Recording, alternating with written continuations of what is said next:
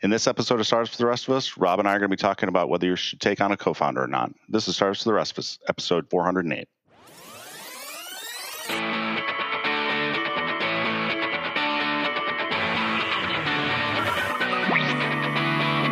Welcome to Startups for the Rest of Us, the podcast that helps developers, designers, and entrepreneurs be awesome at building, launching, and growing software products. Whether you built your first product, you're just thinking about it. I'm Mike. And I'm Rob. And we're here to share our experiences to help you avoid the same mistakes we've made. What's going on this week, Rob? MicroConf Europe tickets are now available to the public. Head to microconfeurope.com and click on the Give Me a Ticket Now link, or we'll link directly to our Eventbrite page in the show notes. You pretty stoked? It's Croatia, man. It's just a couple months away. Yeah, I know. That's uh, the date is coming up quickly, and you know it's it's definitely something to look forward to. Though the uh, place where we're having it is right on the ocean, so it should be a, a, gorgeous view, if nothing else. And I don't know if I mentioned this before, but parts of Game of Thrones were filmed there and over in uh, Old Town in Dubrovnik. So I saw this article that showed a mashup of what the place actually looks like versus what the Game of Thrones scenes that's associated with it was. And some of it's just is breathtaking. I mean, it's just fantastic architecture and you know the scenery and everything else that goes with it. So it'll be pretty cool. That's super cool. Yeah, I had heard that. I didn't realize they did it in Dubrovnik. So assuming we're pronouncing that correctly, although we may not be.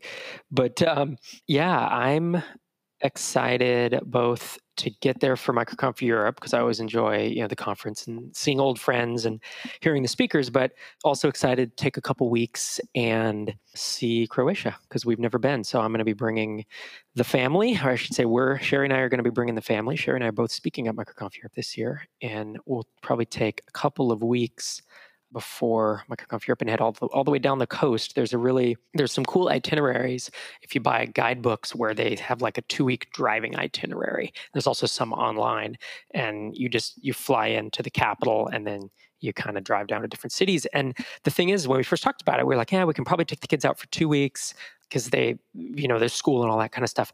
But you know, Sherry's like, I'm not sure there's going to be enough to do in Croatia. Maybe we should head over to Greece. And then as soon as we started researching it, it was like, no, there's there's a lot to do and a lot to see. Reminds me a little bit of California in terms of the. It's not identical, obviously, but there's there's that at least on the order of magnitude of that much rich kind of cultural things, natural beauty, beaches, mountains, all that stuff. So pretty pretty stoked to uh, to do it there this year. Very cool. So on my end, I have a, a Bluetick revenue milestone that I just recently reached. I recently crossed uh, thirty thousand dollars in total revenue for it. Good for you, man. So I'm pretty pretty happy about that. But obviously, like I I, I definitely have a ways to go in terms of like MRR, but uh, things are trending upwards in the correct direction. So I'm pretty stoked about that, and it's just a matter of getting the things done, I guess. Yeah, yeah, it always is, man. Yeah, the long, slow SaaS ramp of death is always just that long and slow. hopefully, it's not actually death, though. Yes, hopefully not.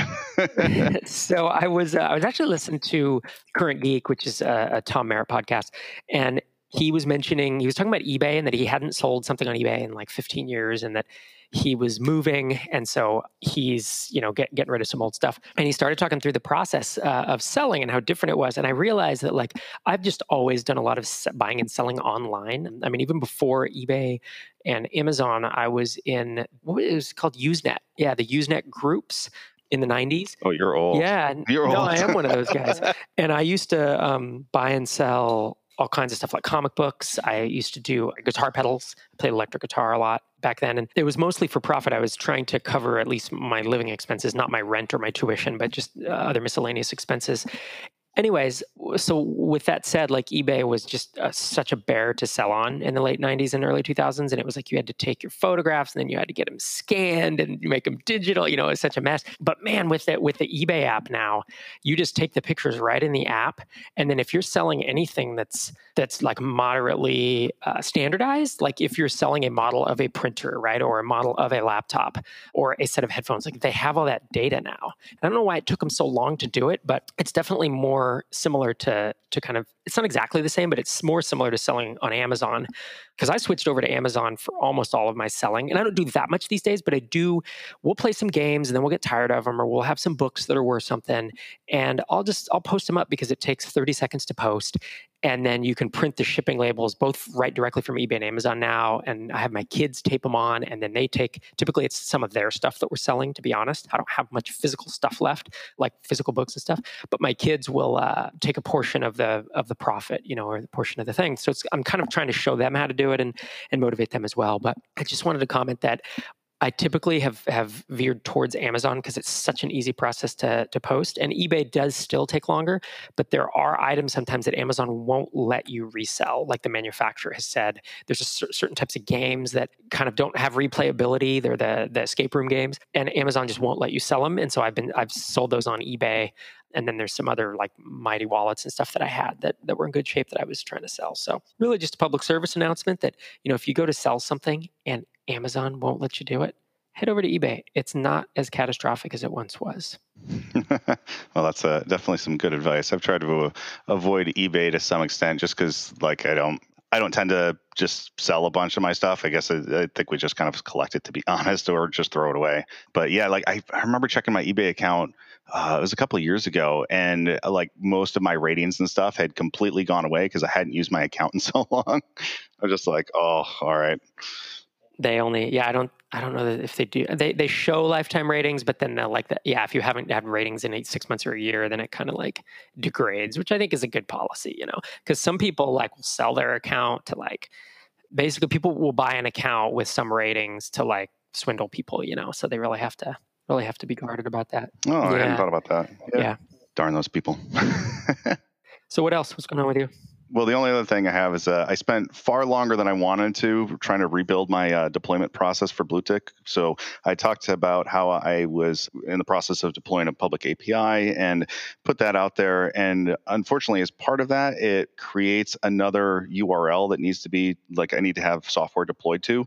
And things just got more complicated, and I've got multiple machines involved. So it's no longer as easy as just like, oh, just click this button here and then copy a folder from this machine to this machine and then, you know, run an executable executable or whatever. So now that it's much more complicated because I have four different websites that basically need to be deployed as part of the build process, it's just like, all right, I need to re-engineer this whole thing. So it took me like probably a week and a half to two weeks to just rebuild that using different software. But it's all working now so it's it's really nice i can just click the button and it just goes out and deploys everything on multiple machines and it deploys new copies of it so it's no longer deploying over itself which is just fantastic because now if anything goes wrong i can revert whereas before i didn't really have that capability. Like i had to do a bunch of manual stuff in order to make sure that in certain cases i had the ability to revert. So obviously like there's some changes you'll make that are like oh i'm changing some html here or an api call there and it's not a big deal. But then there's other ones where you know that it's kind of a much more of a risky change and you want to have backups of stuff before you go deploy it just because the build process can take a while if you need to revert in any way. Yeah that's brutal to spend that much time on something like this at, at this juncture, but I get it that these are the things that at some point you kind of have to deal with and you can't just keep kicking them down the line. Well you can but then you get this like crazy legacy stuff that really can you know hold you back down the line yeah, I mean, I've I've kicked this down the line for a year at this point. Like, I went back and looked at when I started trying to do what I just finished, and it was a year ago. So I was like, oh, I need to upgrade the software and put the latest version on and all this other stuff. And I look, I remember seeing the dates, and it was about a year ago, and that was when I it was complicated enough that I'm like, nope, not going to do this now. And I pushed it off for long enough that it's like, eh, I kind of have to do it now. yeah. Yeah, so I mean, it stinks to lose that much time, right? When you're trying to trying to move fast on a on a startup, and this is why at a certain point it's like either you know having money whether from revenue or from you know again a small amount of funding like we talked about a couple episodes ago to just hire someone who can come in and help with that or to hire someone to build features while you're doing that you know it allows so much more parallelism you can move a lot faster mm-hmm. And that's a nice lead into today's topic, which is should you take on a co founder? Because obviously, if you have a co founder, then you don't necessarily need funding. I mean, you could you could certainly go down that road as well if you'd like, but I think the problem most people are trying to solve by bringing on a co-founder is avoiding going down that road altogether, or just adding somebody in in a way that feels much more cost effective and helps to have somebody else who's got some skin in the game and they're going to help the business uh, with a, a completely different skill set than you have and help drive the whole thing forward. Yep, for sure. And this is, I mean, it's a topic I know we've discussed a little bit in the past, but I don't think we've dedicated a whole episode to it. And it's something that a lot of people, a lot of people are faced with. You know, is like, should you do this or should you just should you go it alone? So I think it'll be a good conversation today. So then the opening question is like, should you actually go down the road of having a partnership or should you hire somebody? And I think for most self-funded businesses, the big issue with hiring somebody is you simply don't have the money. You either don't have the revenue or, you know, you would have to cut significantly into your own equity percentage or not equity percentage, but the amount of money that you're basically putting in your own pocket in order to be able to hire somebody. And you may just not have enough coming in to be able to do that. Also, if you're very early on or you're just working from the point of having an idea, there's nothing there. So in many ways, it kind of makes sense to go the partnership route versus hiring somebody. Because if you're going to try and hire, let's say, a developer or something like that, you're probably going to blow at least thirty, sixty thousand dollars trying to get something to the point where you can just show it to customers and get it out the door. Now, whether you validated that idea in advance, obviously you should have, especially if you're going to dump that kind of money into it, because you want to be absolutely sure that this large quantity of money that you're dumping in there for that uh, work to be done is going to eventually pay off. Yeah, Jason Calacanis on This Week in Startups has a, a saying. He says, hire your co founders or at least that's what he does. And he has the luxury that he has the funding to do that, right? So he can basically keep the lion's share of the equity um, because he, you know long term he thinks that's gonna gonna be worth a lot of money and he can hire someone at a totally reasonable salary because he can either do it out of pocket or he can raise a round of funding and pay them probably market rate or something close to that and you know maybe they get 5% uh, of the company. So they, they get some they have skin in the game and they'll get the upside too but he doesn't have to give up, you know, 50% uh, of the company or whatever as, as maybe if you were starting from scratch that you would have to do. And so the hiring is a luxury that you will have if you have, you know, either raised some kind of funding on your own or have the power to do that you know because of whatever because of your background or your, or your network or you have the money that you're able to self fund from you know from other ventures. But if you don't then yeah it becomes not possible right? If, if you don't even have enough money to quit your own job how are you going to have enough money to um,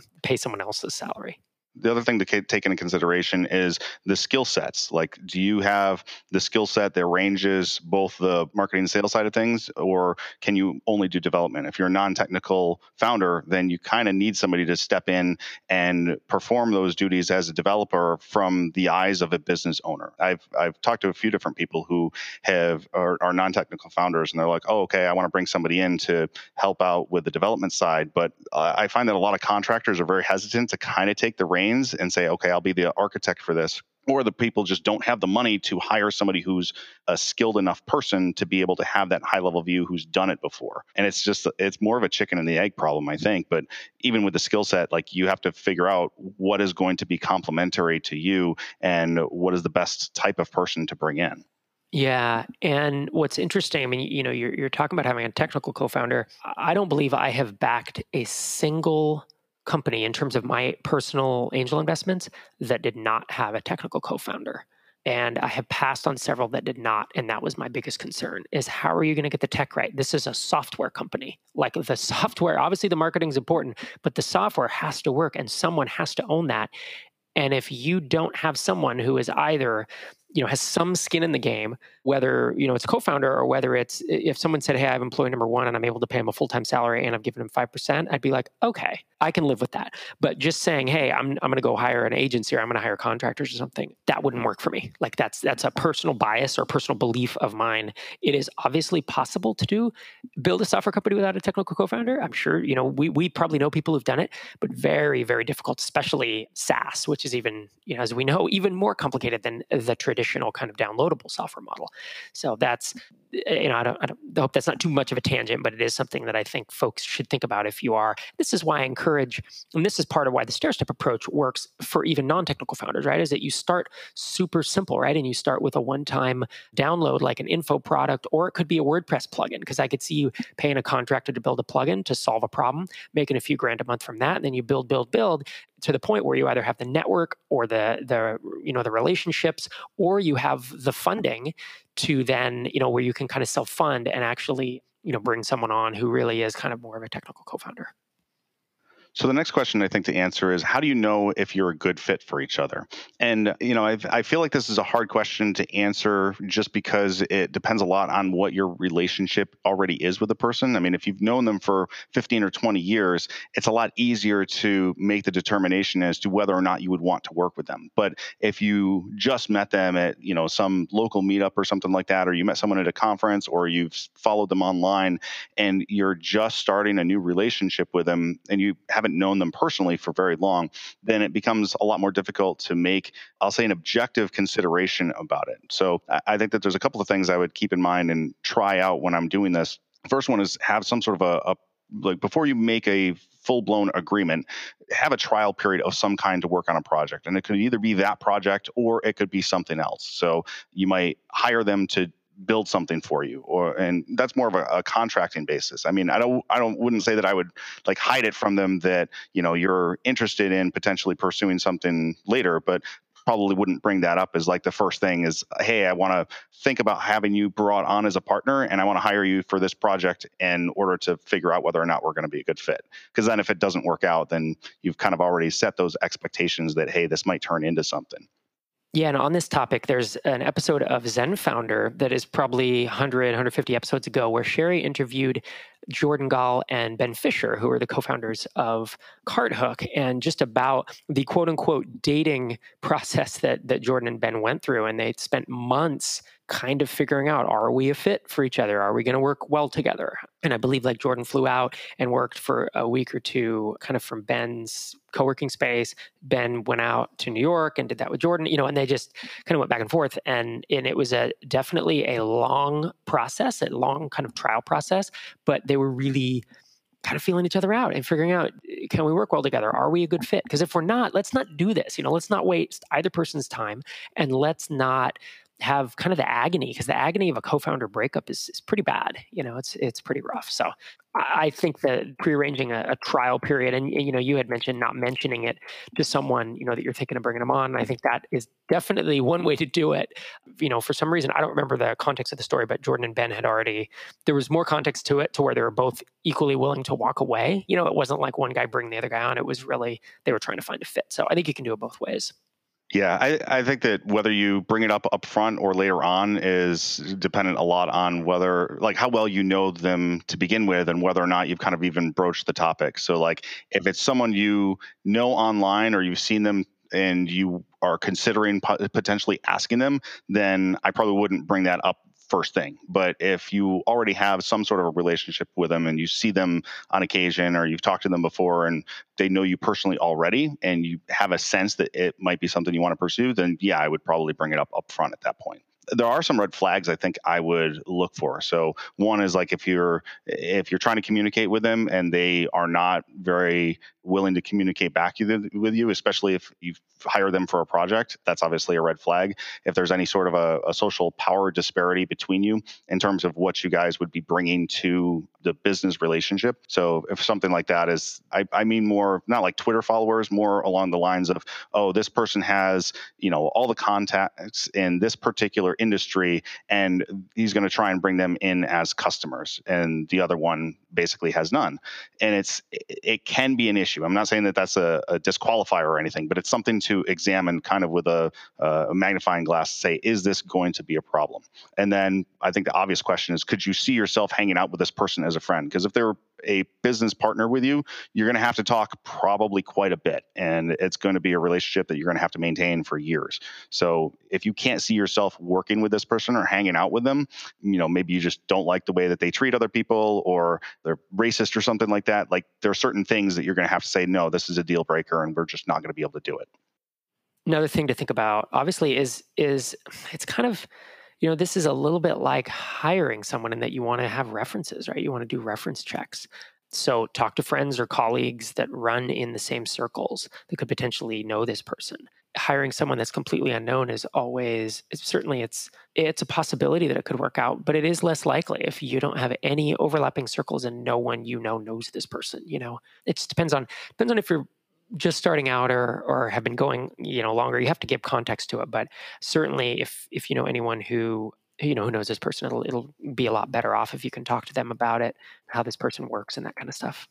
Or who has done business with them before like how do they treat their clients and other people that they interact with at a, a business level? Because if they are in the habit of screwing over their customers then is that the type of person that you would want to be in business with? Yep so the next question is how to begin a partnership. So there's lots of different ways to go about that. Like you can put together a vesting schedule. I think that most startups tend to do that with like if they're granting options, for example. But I do think that a, even in a partnership, a vesting schedule of some kind is probably a good idea. In the early days, you can track hours to say, okay, well, I put in you know 20 hours this week. How many did you put in? And just kind of, I wouldn't necessarily use that as like a weapon, for example, in the relationship, but use it as a, a kind of a barometer of how much effort are people putting into the business because you, what you don't want to do is you don't want to end up in a situation where you're putting in 95% of the effort and the other person is putting in 5% or 100 and because at that point the whole thing's just going to fall apart at some point down the road you can't have a, a long term business relationship if that's going on. Another tip is having regularly scheduled meetings to just discuss what's going on, put together a, a, an outline of what those things are going to entail, and then make sure that you have a set of common goals and expectations for one another. Know what your expectations of that other person are and make sure that you communicate them because if you if you don't tell them what you expect of them then they're going to be hard pressed to just come up with it on their own yeah. And I think the thing is you're trying to find common goals, right? It's like, do you have common goals? I mean, because that could be a big thing from the start is like, hey, I want to start a SaaS company. And one person wants to go raise funding and, and go through YC, and the other person just wants to build a lifestyle business and work as little as possible and pay the bills, you know? And that's an overly simplistic way of looking at it. But this is something that these are the hard conversations that will save you so much eh, kind of pain and anguish down the line. And I think, you know, this is a probably a good point to talk about. Like we're talking about how to kind of vet a co-founder right now, but you know, the title of the episode is should you take on a co-founder? And I think we talked a little bit about, I mean, I, I went off on the tangent about if I were non-technical, I would look for a technical co founder, and that's a very common thing. But what if you are a single technical founder? The question I'm posing here is like, do you think that that you should go look for a co-founder? And what are the pros and cons of that? I know that when folks apply to Y Combinator, that they tend to fund a lot fewer single founders because uh, from their perspective, the quote is like the journey is hard and you tend to need someone else to lean on. Now, I you know I don't know if that's Paul Graham's pattern matching. I don't know if it's because Paul Graham had, I believe, two or three other co-founders when he launched his startup, launched and grew his startup. So what are your thoughts on that question specifically? If you're you're going to build a SaaS and you are a technical person, like what what are the what are the ideas? Obviously, if I say should you, you could say no because you're a single founder, right? But what what was the thought process there, or what should what should someone think about as they're you know kind of thinking that thing through? Well, I think the the interesting point to bring up here is actually the Startups for the Rest of Us podcast actually came from kind of a, a, blog post that I'd written a long time ago about when Y Combinator was first t- uh, and kind of announcing that they were going to be funding a bunch of companies and uh, like they were going to be offering I think six thousand dollars to move for three months to some certain location. And I'm like that's just not enough especially for somebody like me. And so like what about the rest of us? What are startups for the rest of us? And that's kind of where the original idea came from. And plus obviously like I had the domain uh, singlefounder.com so it kind of fit really well. But I do think it's a, a really interesting question because one there's no right or wrong answer it's really what is right for you what is it that you are comfortable doing so I have met people who are perfectly comfortable taking all the responsibilities for a business on their own shoulders. And then I've also met, you know, entrepreneurs who are not. Like they want a co-founder to share the responsibility and they're they're okay sharing everything because they don't want everything all on their shoulders. So it really depends on the type of person that you are. I also believe that depending on the type of business that you're trying to build, you may or may not need help. so that's a that's a big question as well. Like, how complicated is the thing that you're building? Like, are you going to be able to do both the marketing side of things and are you also going to be able to do all the technical side of things? Like, if you're building something that's extremely complicated, like the level of drip or something like that, there's a ton of stuff that goes in there. And it, I think it would be extremely difficult to build that as a one man band. There's just so much technical stuff going on and so many things that need to go into it in a short amount of time that you are not going to have the bandwidth to build the stuff and also do the marketing for it which is why i think that you know that's probably one of the contributing factors to why you and derek worked out so well because you've got technical architecture level stuff and you can help with the design but then you went off and did the marketing stuff while he did a lot of the implementation and you kind of served as a barrier so he could get work done and i'm speculating to some extent here but you could kind of confirm or deny that yeah, and it did, you know, Drip started off as a smaller idea. It was going to be a lifestyle business, and then and Derek was a contractor at that time and then became, you know, W2 at some point. And when we kind of made the decision to be more ambitious about it, I was bouncing ideas off Derek. At this point, I was still the full owner of the company. So it was truly my decision whether or not to, to go into this market. But he was like, uh, you know, a confidant and, and he and I just had a lot of co-founder like discussions is what I realized. And between the two of us, he and I made better decisions than I would make alone. And that that's what wound up happening. It was just a natural thing. And I I mean honestly from the very start, I did not think Derek would be a co-founder. You know, it was not a plan. I mean, he was literally a contractor working half of his time on Hittail. And I said, Hey, I want to build another product. Do you have, what do you want to do the other 20 hours of your week? You know, you want to get paid for that. And he was like, sure. And it was fun to build a product from scratch. And he's, and his UX chops are good. And it was just kind of a fun little, little thing. And so we unintentionally, he and I kind of travel down this road that you've outlined here, you know, of how to vet. But we didn't have any of the presuppositions of, oh man, are we going to make the decision someday to be a co-founder? Da da da da da. You know, it was eventually, eventually, Derek was he had started a couple apps before that, before Drip that hadn't panned out, and he knew that he wanted to kind of own own something. He didn't just want to work for somebody forever. And, and I knew that about him. And so it came a point where he was like, look, I'm going to go do my own thing. And it was like, well, let's talk about how, what we, what I can do at Drip for you to not do that, you know, to make it worth your while to stick around. And that that's where it went. So it's very natural. And by that time, I trusted him. He trusted me. We both knew how we worked. I mean, it was a great, you know, it really it was a Cinderella story, so to speak, of of just, you know, making it work. But you're right. Drip would not have I don't want to say it wouldn't have been what it was without both of us. It it just would have been different. You know what I mean? Like Drip, especially in the early days, was built a lot on my network and my very early vision for the product that quickly became our vision and it was built a lot on you know my public speaking and my audience and all that stuff and that's what got early traction. And even my network later on got us more got us kind of affiliates and got us people recommending it and people willing to try it and all that stuff. So i, I think drip could have worked without Derek, but it wouldn't have been able to grow as fast. It would have been way more stressful for me. Like Derek took so much of the load of the technical side as well as just building good software, right? I wasn't dealing with a, a revolving door of contractors. I wasn't dealing with that headaches, which would have severely hampered the growth of the business, I believe, right? So I think either of us having not been involved, it would have been, you know, it still could have been successful, but it could potentially have been calamity as well. And that's, I think, comes back to that question should you take on a co founder? As you said, this is a complicated, Drip is very complicated, right? It's very large um, in terms of, of the app. I can't imagine doing that alone. You know, I can imagine doing that as a as a single founder. If you're doing a simpler app, I mean, I had Hittail before that. I didn't take on a business partner with it. No, I didn't build it, but it wasn't that many lines of code, you know, and I did grow it essentially from thousand bucks a month to 30,000 bucks a month over the course of a couple years, really on my own. And I had a couple contractors helping me out. So for that one, I didn't need a co-founder. And that was definitely a nice little lifestyle business.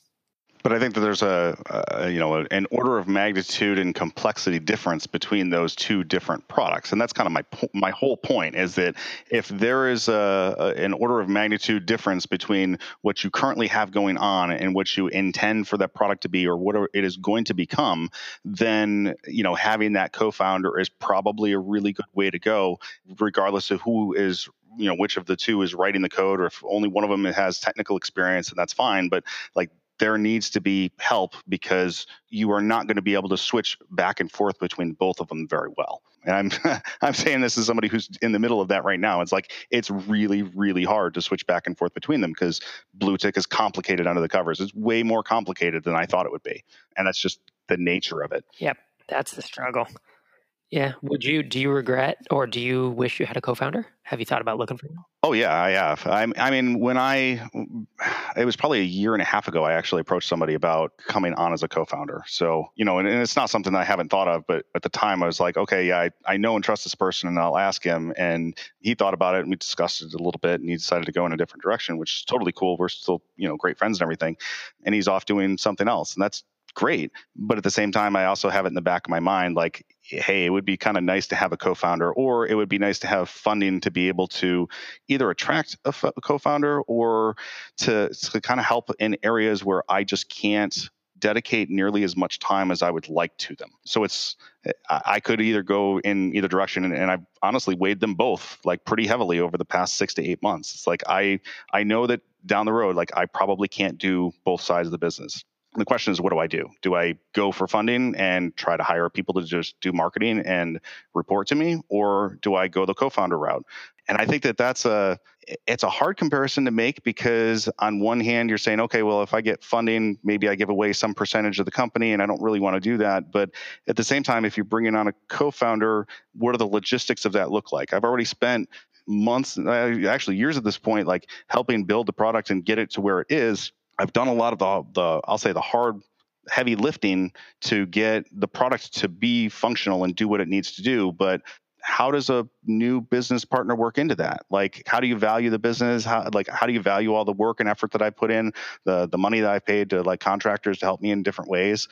The infrastructure that i've put in place like how do you put a price on that? And how do you work out like what the terms of that would be? You, you know what? You're right. That's hard to do but that shouldn't be a reason that you don't do it. You know what I mean? Like you'll you need to figure that out if you really need if the if you really need a co-founder. And and there'll be some awkward or hard conversations and you'll both have ideas of, you know, I have an idea that you should get this much equity and the other person will have different and you'll figure out, hey, am I willing to are we willing to meet in the middle or are we willing to compromise or is this just not a fit you're right there's there's a lot of complexity to that stuff but it doesn't mean that it's not worth doing you know what I'm saying? As developers, you and I see all the problems with everything, frankly, right? Like Sherry can say, Hey, we're going to Croatia in two months. And I'm thinking, Oh my gosh, the logistics of that are going to be a nightmare. Everything's going to go wrong. It's like we're used to looking at code and trying to figure out how it's going to break. So in life, I try to figure out how are things going to break, you know, so I can think, be ahead of them or whatever. And I, I think that's what you're doing here. I mean, if it's the right decision, you just, you have to figure it out. But if it's not, if it's not the right decision, if you can raise funding and, and hire essentially hire someone to handle that. Or if you can grow revenue fast enough that you can hire someone, you know, or, and I'm not saying you in particular, but just in general, I mean, these are other options instead of having to do a co founder. But it does sound like you're right, there's going to be complexity, but I still think that, that it's something if you think it's right for the business that you should consider. And bring someone in. The, the, the, good news is raising funding at a later stage or bring someone in at a later stage means that uh, it shouldn't be a 50 50 proposition, right? Or, or, your valuation should be higher because you do have more traction. And if you've proven the model and if you've proven the, the business and you have all this and you have traction, then it, it becomes a different it becomes a different conversation. Yeah, that's true. I mean, like I said, the situation for me personally is like I've got three different uh, I guess paths, so to speak. And it's not to say that any of them is necessarily exclusive of the others, but there's the uh, finding a co-founder there's also the funding and then there's the potential to just like grow the business revenue higher than it is currently to the point where i can hire somebody to bring on which I, am almost positive that like that would be somebody to help out on the marketing side of things and then figure out things from there. And if i did that it doesn't necessarily mean that bringing on a co-founder is out of the realm of possibility because if I hire somebody to do marketing, I may decide that hey, this person is working out in this capacity, but I would not want to have them as a co-founder. And the question is like, well, who would I bring on as a co-founder? And I I don't have an answer for that to be perfectly honest. It, it's just a I don't want to say it's a hard situation. It's just I don't have easy answers. it's startups man there are never easy answers you know that's that's the thing i do think that though that our discussion today about whether to have it and kind of or i'm sorry you know whether to to look for a co-founder i feel like that that should be helpful to people this is one of those issues where there's a lot of it depends you know it depends on who you are your goals your goals for personally and for the business and like we said you know the complexity of the business and and all that kind of stuff Yeah, and I think that's at the end of the day, I, I really feel like it comes down to the complexity of the. I mean, as you said, like you wouldn't probably would not fund a company that doesn't have a technical co-founder if they're trying to be a software business.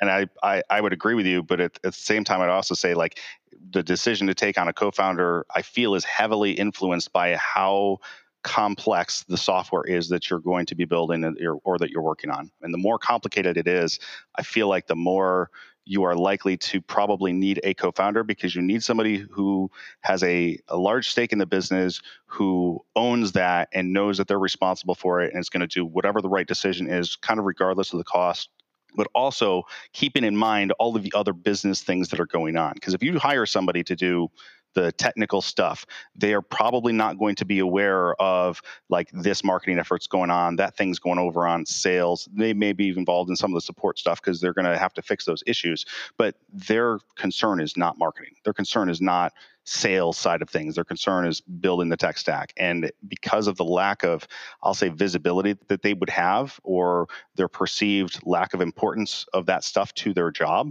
i just don't think that they're going to do as well if they're not you know like an equity slash co-founder type of person. Yeah, I would agree. And I mean, is someone a co-founder? Co-founder is just a title. You know, you can give someone a co-founder title retroactively. If someone has five percent of the company, are they a co-founder? You know, I, I don't know. Some people might have that title.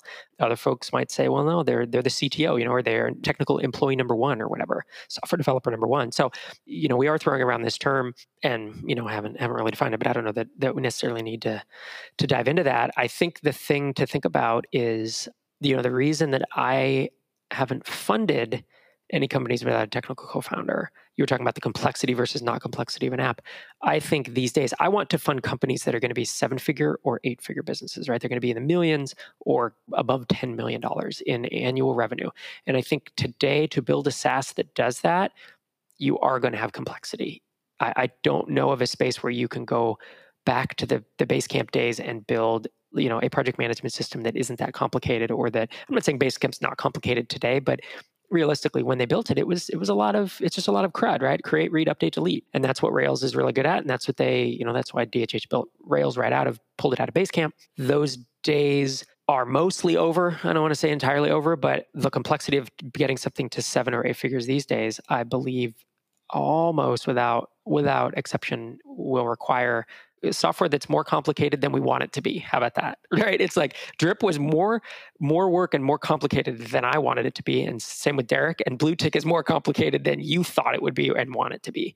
And that's just what becomes because you, people want features, and you look at the feature and like, oh my gosh, it's going to be hard to build, but that's going to be my differentiator, or that's going to get this client to sign up. Yeah, I think a, a close second behind that is the type of person that you are and whether or not you do well like under pressure and how how comfortable you are making decisions without additional input. I, I, do agree with you in almost every case, like two heads are better than one. It almost doesn't matter what the situation is.